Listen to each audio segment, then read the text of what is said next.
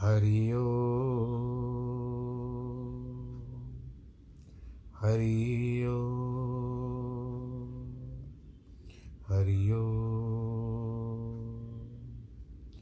गुरुर्ब्रह्मा गुरुर्विष्णु गुरुर्देवो महेश्वरः गुरुर्साक्षात् परब्रह्मः।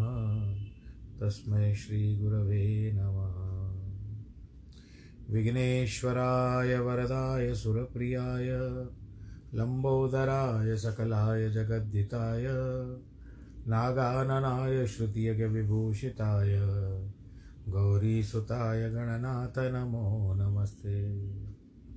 नाहं वसामि वैकुण्ठे, योगिनां हृदयेन च, मद्भक्तां यत्र गायन्ति, तत्र तिष्ठामि नारद।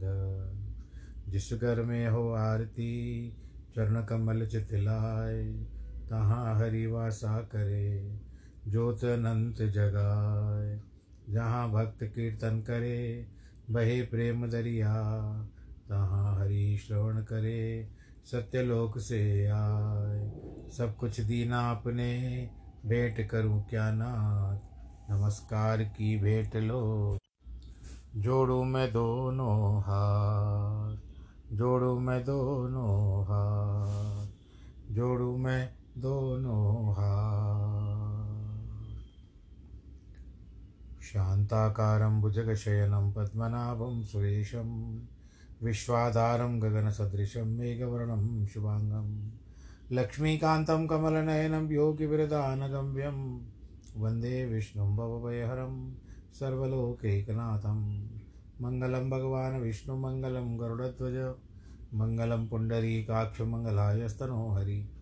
सर्वमङ्गलमाङ्गल्ये शिवे सर्वार्थसात्के शरण्ये त्र्यम्बके गौरी नारायणी नमोऽस्तु ते। नारायणी नमोऽस्तु ते। नारायणी नमोऽस्तु ते। श्रीराम जय राम जय जय राम। श्रीराम, जय राम, जय जय राम। श्रीराम, जय राम, जय जय राम। श्री राम जय राम, जय जय राम। रघुपति राघव, राजा राम। पतित पावन सीताराम जय रघुनंदन, जय सिया राम। पूर्ण कर दे सबके काम। रघुपति राघव राजा राम, पतित पावन सीताराम। बोलो, सियावर रामचंद्र की जय। प्रिय भक्तजनों, तीसरे विश्राम में हम प्रवेश कर रहे हैं। ये तीसरा विश्राम में अंगद की आज्ञा पाकर के रावण के दरबार में आते हैं। उनको समझाने के लिए कि यहाँ प्रात जागे रघुराई पूछा मत सब सचिव बुलाई, कहो वेग का करिय उपाई जाम्बवंत कह पद सिरनाई गुसाई भगवान प्रभु सुबह को उठते रघुनाथ जी प्रातःकाल जागे और मंत्रियों को बुला करके पूछा, क्या करना चाहिए? तो जामवन ने सिर चरणों में सिर नवाया। कहते हैं, वैसे बताया गया है कि रघुनाथ जी के तीन मुख्यमंत्री हैं। एक सुग्रीव, एक विभीषण और एक जामवंत। सुग्रीव मत विभीषण का शरणागति में, विभीषण का मत सागर उतरने में चुके अब जामवंत की बारी आई थी। हे सर्वज्ञ, सबके हृदय में वास करने वाले सर्वरूप, सबसे रहित उदासीन सुनिए। अपनी मति के अनुसार मैं सम्मति कहता हूँ कि बाली के बेदे बेटे अंगद को दूध बना करके भेजिए। वह नेक मंत्र सबको भला देगा और सबका अच्छा सबको भी अच्छा भी लगा। तब अंगद से दया सागर रघुनाथ जी बोले, हे अंगद, आप बुद्धि बल और गुणों के धाम हैं। हे वत्स, मेरे कार्य के निमित्त आप लंका में जाइए।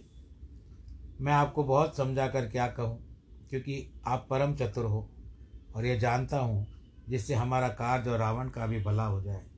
वही वार्ता शत्रु से कीजिए। मतलब यह है कि आग, हमारा कार्य रावण को मारना और इस, उसका हित मुक्त होना है। और वही करना है जो विरोध बढ़े।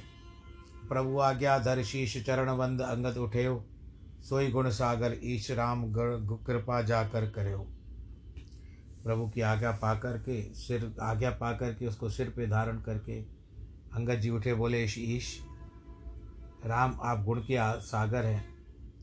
जिसके ऊपर भी आपकी कृपा हो। स्वयं सिद्ध सब काज नाथ मोय आदर दयो। अस विचार युवराज तन पुलकित हर्षित भयो। हे भगवान, आपके कार्य तो स्वयं ही सब सिद्ध है, परंतु ये आपने मुझे आदर दिया है। यह विचार अंगद जी शरीर से बहुत प्रसन्न हो रहे थे कि मुझे मिला सौभाग्य जाने का।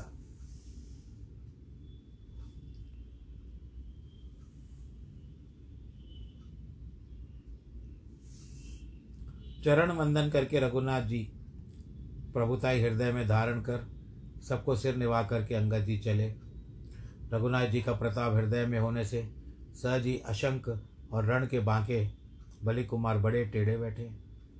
नगर में घुसते ही एक रावण बेटे से जो खेल रहा था, भेंट हो गई। बातों ही बातों में रिस बढ़ गई, क्योंकि वे दोनों अतुल बलवान और युवा जवान थे। रावण के पुत्रों ने पूछा, बंदर तू कौन है? अंगद जी ने कहा, मैं रघुनाथ जी का दूत हूँ। तब उसने कहा कि जिसकी पत्नी को हमारे पिता हर लाए हैं? अंगद बोले हाँ मैं उन्हीं का दूत हूँ, जिन्होंने तेरी पुफी की नाक काट रही थी। उसने अंगद को लात उठाई। उन्होंने उसका पाँव पकड़कर घुमाते हुए पृथ्वी पर पटक दिया। राक्षसों ने देखा, बड़ा योद्धा है। यहाँ वहाँ भाग चले पुकार नहीं सकते थे। एक से एक भेद नहीं कहते, उसका बल समझकर चुप हो गए। कहीं वध का पाठ भी बताया गया।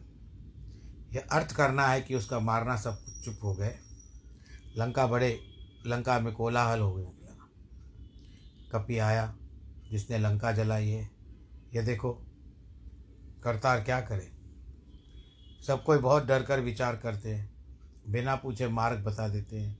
जिसकी ओर देख ले, सो सुख पाले गयो सभा दरबार रिप सुमर राम पद पंकज पंकज सिंह ठवन इत उत चिते धीर दल, वीर बल पुंज सियावर रामचंद्र की जय। अंगद जी शत्रु की सभा दरबार में रघुनाथ जी के चरण कमलों को स्मरण करते हैं। सिंह के समान चाल से चल करके इधर उधर देखते हुए और बड़े बड़े वीर बालक सागर हैं।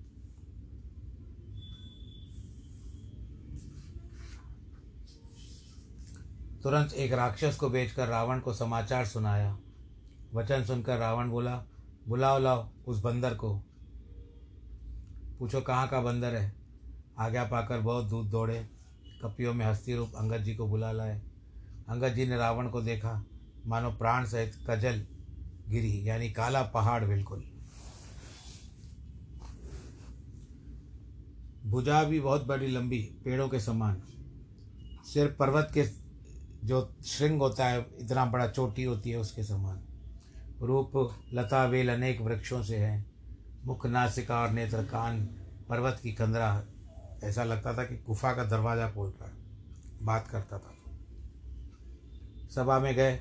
मन में जरा भी नहीं घबराए, क्योंकि वाली पुत्र लड़ाई का अत्यंत बांका वीर है। कपि को देख करके सब सभासद उठे, किंतु रावण ने हृदय में बड़ा क्रोध किया। आप भी उठना चाहता था। पर लाज से उठ न सका, इस कारण मन में बहुत दुख हुआ। यथा मत गोज गज यूत मह, पंचानन चल जाए। राम प्रताप सुमर उठ भैर सबई शरणाय सियावर रामचंद्र की जय। जैसे मतवाले हाथियों के बीच में शेर चला जाए, उसी प्रकार राम का प्रताप हृदय में संभार करके, सबको सिर निभा करके बैठ गए क्योंकि सभा भी इसके आदर से उठी थी, तथा उनको बैठते ही सबने सिर नीचा किया। चार पंजे और एक मुख से शेर पंचानंद कहलाता है। रावण कहते हैं कि, बंदर, तू कौन है? अंगद जी बोले, रावण, मैं रघुनाथ जी का पुत्र हूँ और रघुनाथ मैं रघुनाथ जी का दूत हूँ। रावण बोला, यहाँ क्यों आयो अंगद बोले, मेरे पिता से और आपसे मित्रता थी। इस कारण आपका हित करने के लिए निमित्त में आया हूँ मैं। आप श्रेष्ठ कुल हैं, पुलस्त ऋषि के नाती हैं। शिव ब्रह्मा जी के अनेक प्रकार से पूजन किया है। वर पाकर, वर तो आपको सब, वर पाकर सब किए, काम किए, जो लोकपाल इंद्र का भी इंद्र अधिक छीन लिया। हे राजन, आप अभिमान से या मोह से या राजमत से जगदम्बा जगन माता जानकी को हर लेकर के आए हैं। परंतु अब मेरा शुभ कारक कहना मुझ सुनो तो रघुनाथ जी आपके अपराधों को क्षमा कर देंगे। अर्थात दांतों में तिनका धरिए, गाय बनिए, गले में कुठारी लटकाइए जिसमें अपराधी सूचित हो नगर के मनुष्य सहित अपनी स्त्री को संग ले, उनकी, अपनी स्त्री को संग ले चलिए और आदरपूर्वक श्री राम जान जानकी को उनके सामने आगे कीजिए। मतलब है कि आप सब भय छोड़ करके चलें। ये अंगद बता रहा है रावण को।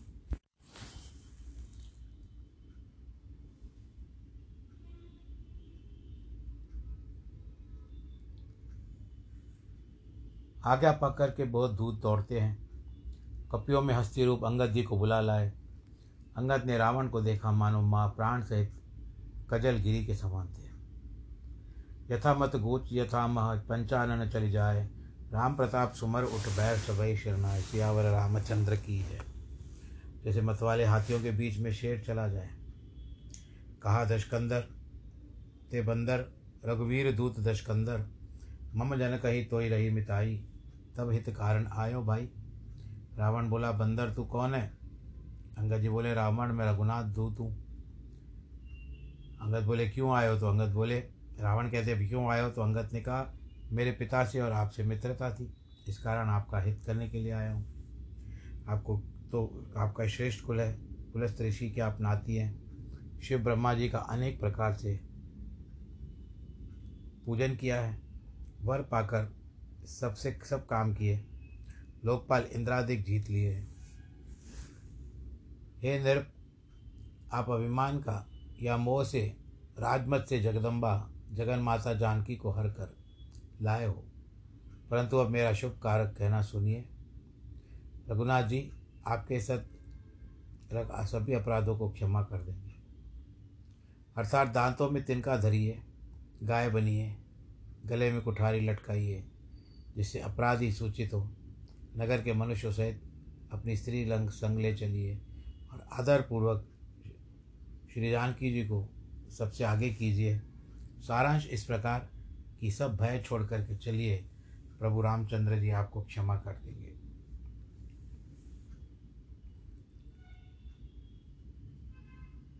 और जाकर कहिए, दीनों के रक्षक, रघुनाथ जी, अब मेरी रक्षा कीजिए रक्षा कीजिए। यह दुख का वचन सुनते रघुनाथ जी आपके ऊपर अभय धान कर देंगे। रे वानर बच्चे, रावण कहता है, संभल कर नहीं मोड़ता, बोलता मूर्ख, नहीं जानता मैं देवताओं का शत्रु हूँ। अरे भाई, अपने बाप का तो नाम बता कि किस नाते से मैं तुझे मानूं? अंगद जी बोले, अंगद मेरा नाम है, मैं बाली का पुत्र हूँ। आपसे उससे कभी भेंट हुई थी? रावण या अंगद जी का समाचार सुन करके घबरा गया। कहने लगा, एक बाली बानर था, उसे मैं जानता हूँ। अंगद, तू उसी बालिक, बाली का बालक है। तो अपने कुल में के जलाने को अग्नि रूप होकर उत्पन्न हुआ है। तेरा गर्भ न गिर गया, तू तो बेकार में उत्पन्न हुआ है। जो ऐसे वीर के पुत्र होकर के एक तपस्वी का दूध बन करके आया है। अच्छा अब बाली की कुशल तो कह, कहाँ है? अंगद जी हँसते हुए बोले, हे दशीष। अब दशीष पीछे बाली का जाकर और उसके हृदय में लगाकर कुशल पूछना, अथवा अच्छे दिन अच्छी दिशा हो, बीत गई वह कुशल कहो। जैसा कुछ कुशल रघुनाथ जी का विरोध करने में होता है, वह बाली आपको सब सुना देगा। ऊपर की चौपाई में बाली का बखान कर रावण अंगद की निंदा कर उसको अपने से मिलाना चाहता है। उस पर अंगत कहते हैं कि मूर्ख, सुन भेद तो उसमें मन में होता है, जिसके मन में रघुनाथ जी नहीं होते। हम कुल घालक सत्य, तुम कुल पालक दशीष। अंधऊ बदिर न आस कहे, नयन कान तब भी सियावर रामचंद्र की जय।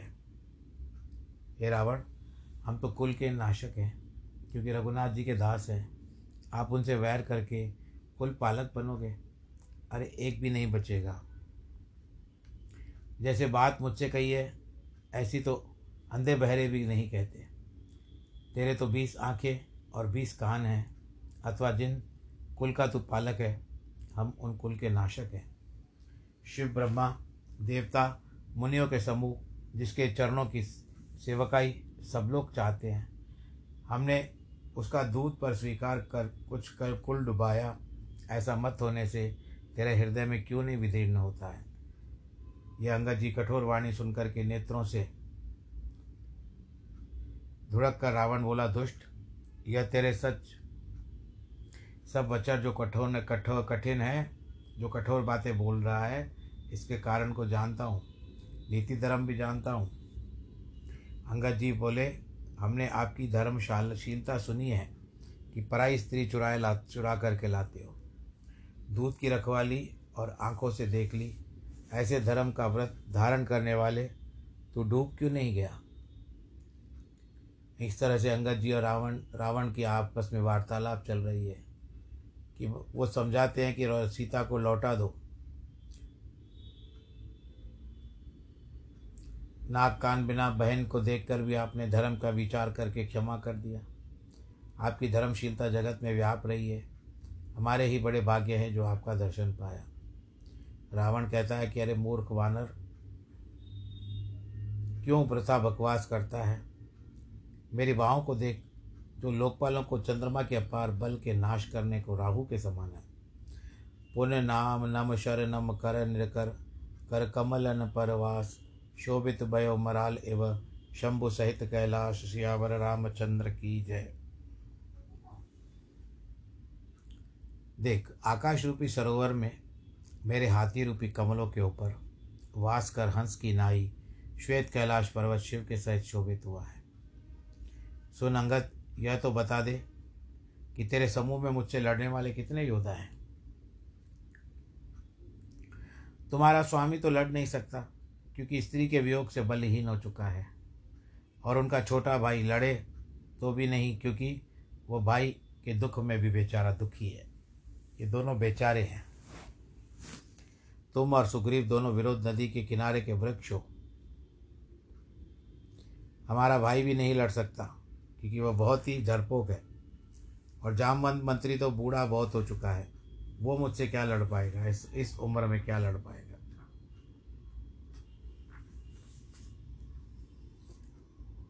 नल नील, वो तो शिल्पकार हैं। उनको लड़ना आता कहाँ है? एक कपी जो है, वानर है, वो थोड़ा बलि लगता है। वो आया था। उसने हमारा नगर जला दिया। अंगद जी हँसते हैं। रावण, क्या सत्य बात कहते हो? सत्य ही वानर के आपके नगर को जला दिया। एक छोटा सा वानर रावण के नगर को जला दिया। कौन मूर्ख कह सुन, कहेगा, सुनेगा? कहीं मूड के स्थान पर झूठ पाठ है? अर्थात ऐसे झूठ कहे सुने। रावण, आप जिसको बड़ा योद्धा कहकर बड़ाई करते हो, वह तो सुग्रीव से भी छोटा दूत है। जो बहुत चलता है, वह वीर नहीं होता। इनमें तो खच्चर लाने को भेजा था। अब जाने ऊपर देहो कप, बिन प्रभु आयस पाए, फिर न गयो सुग्रीव ते भय रहा लुकाए सियावर, रामचंद्र की जय। यह बात मैंने अब जानी कि कपि ने बिना प्रभु की आज्ञा से आपका नगर जला दिया। इसी कारण वह लौटकर अपने स्वामी के पास नहीं गया। उसी डर से कहाँ छिपा रहा? सत्य कहो दशकंठ सब, मोय न सुन कछ को। को न हमरे कटक अस, तोसन ललत सो सो सो, जो सो। रावण, आपसे ये बात सत्य कही। मुझे सुनकर कुछ क्रोध नहीं हुआ, क्योंकि हमारे समूह में कोई भी ऐसा नहीं है जो आपसे युद्ध करके अपनी शोभा बढ़ाए। प्रीत विरोध सम्मान सन करिय नीत अस आय। जो मृगपति वध मेंढुक नहीं, बल की कही को उताई। नीति तो ऐसी है कि प्रीति और वैर बराबर वालों से करना चाहिए। जैसे शेर अगर मेंढक को मार दे तो उसमें मेंढक शेर और शेर की कोई बड़ाई नहीं होती है। यद्यपि लघुता राम कह तोई, बदे बड़ दोष। तदपि कठिन दोष कंद सुन। क्षत्रिय जात कर दोष सियावर रामचंद्र की जय। यद्यपि रावण, सुन, राम में इससे बड़ी लघुता है, तुझ जैसे क्षुद्र को मारने में बड़ा दोष है। परंतु भी हे रावण, सुन, क्षत्रिय जाति का क्रोध कठिन होता है, अथवा तूने जान, जानकी को हर कर बड़ा दोष किया है। तू ब्राह्मण है तो तेरे मारने में दोष है। तो मैं क्षत्रिय जाति का सदा रोष होने से तुझे मारेंगे। हंस बोले उदश मोल तब कपिकर गुण बढ़ एक, जो प्रतिपाले तास हित, करे उपाय अनेक, सियावर रामचंद्र की जय। रावण हंस करके बोला, वानर में एक बड़ा गुण होता है, जो उसको पाले, वह उसके बड़ाई के निमित्त अनेक उपाय करता है। तू तो रावण, राम का पला हुआ है भाई। वानर धन्य है अपने स्वामी के निमित्त। जहाँ तहाँ लो, लोक लाज छोड़ देते हैं, नाचते गाते हैं, नाच कूद कर लोगों को रिझाते हैं, मन बहलाते हैं, अपने स्वामी के निमित्त अपने धर्म और निपुणता का कर्म करते हैं। अंगत तुम्हारी जाति ही स्वामी की भक्तों की होती है। फिर तुम प्रभु के गुण क्यों न इस प्रकार से कहोगे? परंतु मैं परम सुजान, गुण ग्राहक हूँ। तेरे कटु वचनों को मैं ध्यान नहीं देता हूँ। तब अंगद बोलते हैं कि आपकी गुण ग्राहकता मुझको पवन सुत ने सत्य सुनाई, क्योंकि उसके तीन गुण थे, एक वन उजारा, दूसरे आपके पुत्र को मारा, तीसरे पुत्र को जारा, उस पर आपके भी नगर उजारा। आपने तब भी उसका कुछ उपकार नहीं, अपकार नहीं कर पाए। वही आपकी सुंदर प्रकृति का विचार करके दशकंदर, मैंने भी डिठाई की, अर्थात आपका दर्शन करने को आया। जो कुछ कपि ने कहा था वह आकर के देखा, आपके लाज, क्रोध और अहंकार नहीं है।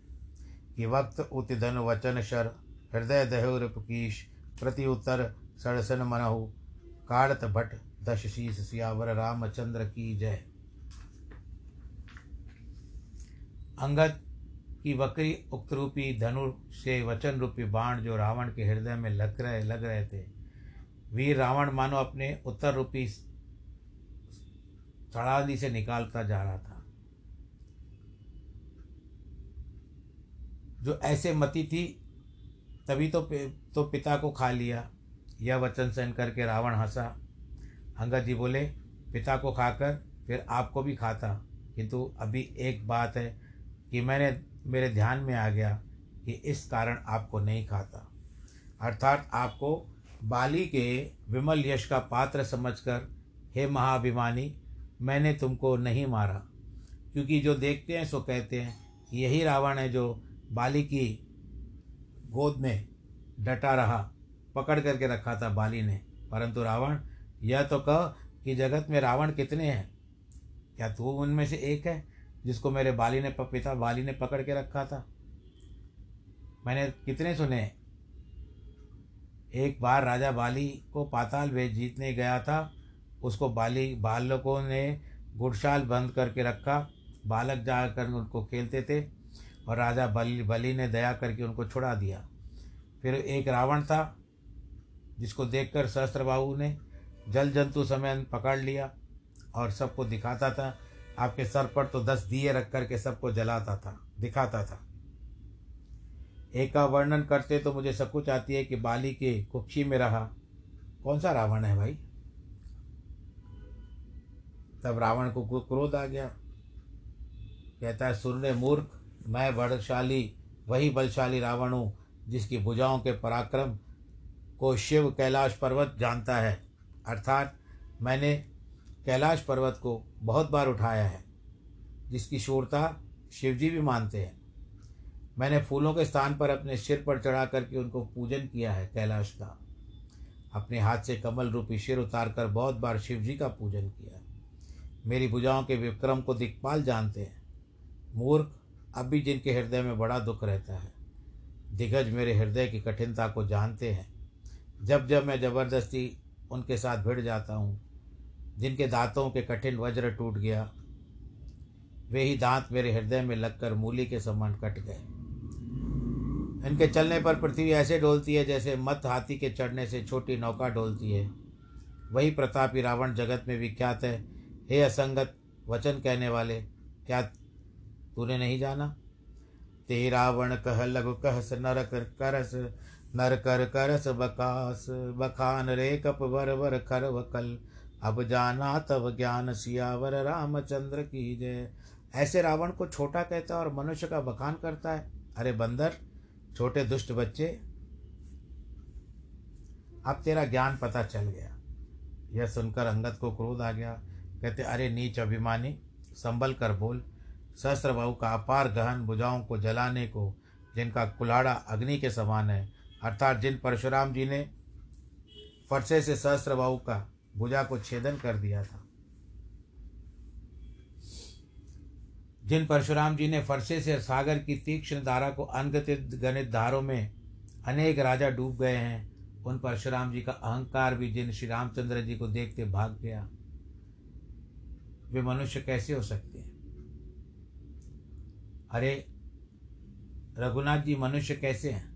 क्या कामदेव एक साधारण धनुषधारी है? यदि साधारण होता तो पुष्प के धनुष बाण से भी कहीं लोक जय होती है। और क्या गंगा एक नदी है? कामधेनु क्या पशु है? कल्प वृक्ष क्या पेड़ है? क्या अन्न एक साधारण दान है? अमृत क्या एक रस है? क्या गरुड़ एक पक्षी है? हज़ार मुख वाले शेष जी क्या सांप है? हे रावण चिंतामणि क्या कोई पत्थर नहीं है? सुन मूर्ख, क्या वैकुंठ भी एक साधारण लोक है? रघुनाथ जी की अविचल भक्ति क्या साधारण लाभ है? अर्थात, वह तो अखंड लाभ की प्राप्ति कराने वाली है। सेन सहित तब मान मत, मन उजार पुरजार, वन उजार पुरजार, कसरे शठ हनुमान कपि, गयो जो तव सुतमार सियावर रामचंद्र की जय। सेना सहित तेरे वान मान को मथन कर, वन उजाड़ कर, पुर जला करके, तेरे पुत्र को मार करके चला गया। क्या हनुमान एक साधारण बानर है? सुन रावण, चतुरता छोड़, कृपा सागर रघुनाथ जी का भजन कर ले, और मूर्ख रघुनाथ जी का विरोधी हुआ, जो तुझे ब्रह्मा और शिव जी भी नहीं रख सकते। अरे मूर्ख, वृथा गाल मत बजा, ऐसे बजाते हैं ना गाल। रघुनाथ जी का बैर पालने पर तुला हुआ है। रघुनाथ जी के एक ही बाण से तुझे पृथ्वी पर धराशायी कर देंगे। तब तेरे अनेक शिरों के गेंद बनाकर रीछ वानर अपने साथ खेलेंगे। अब रघुनाथ जी के युद्ध में क्रोध करेंगे तो अत्यंत कराल वनेक बाण छूटेंगे। तब क्या आपका ऐसा गाल चलेगा जो बजा बजा करके अपनी बड़ाई कर रहा है? यह विचार कर उधार रघुनाथ जी को भजन कर, यह वचन सुनते रावण क्रोध कर से कहने लगा, मानो जलती अग्नि में जैसे घी पड़ गया हो, कि कुंभकर्ण असुबंध सम, सुत प्रसिद्ध शकरार, मोर पराक्रम सुने सुनही चिते उचरा चराचर जार सियावर रामचंद्र की जय। कुंभकर्ण तो बलवान मेरा भाई है, इंद्र को जीतने वाला मेरा प्रसिद्ध पुत्र है तूने क्या मेरे पराक्रम को नहीं सुना है? मैंने चराचर संपूर्ण जगत को जीत लिया है। अरे मूर्ख, वानरों की सेना जोड़कर समुद्र पुल बाँध लिया। बस यही पराक्रम है। सो अनेक पक्षी भी सागर लांग जाते हैं। सुन, ये शूर नहीं होते। मेरी बीस हज़ार हाथों से बल रूपी जल भर रहा रहता है, जहाँ अनेक देवता, मनुष्य और बड़े बड़े वीर डूब गए। यह गहरे अपार बीच समुद्र हैं। ऐसा कौन वीर है जो इसको इसको पार पा सके? मैंने दिक्पालों से जल भराया है, मूर्ख। राजा सुयश तू सुनाता है, जो तेरे स्वामी युद्ध के वीर योद्धा है, जिनके गुण तू बारंबार कहता है। तो बसीट पटवत के काजा, रिपुसन प्रीत करत नहीं लाजा, हर गत गिर मथन निरक मम बाहु। पुन शट कप जो प्रभु सराहु। तो उन्होंने दूत किस कारण भेजा? शत्रु से प्रीति करते हुए लाज नहीं आती? पहले शिव जी को कैलाश के मथन करने वाली, मेरी बाहों को देख, फिर मूर्ख बंदर, अपने स्वामी की तू सराहना करना। तो ये वार्तालाप रावण का और अंगद का चलता रहेगा।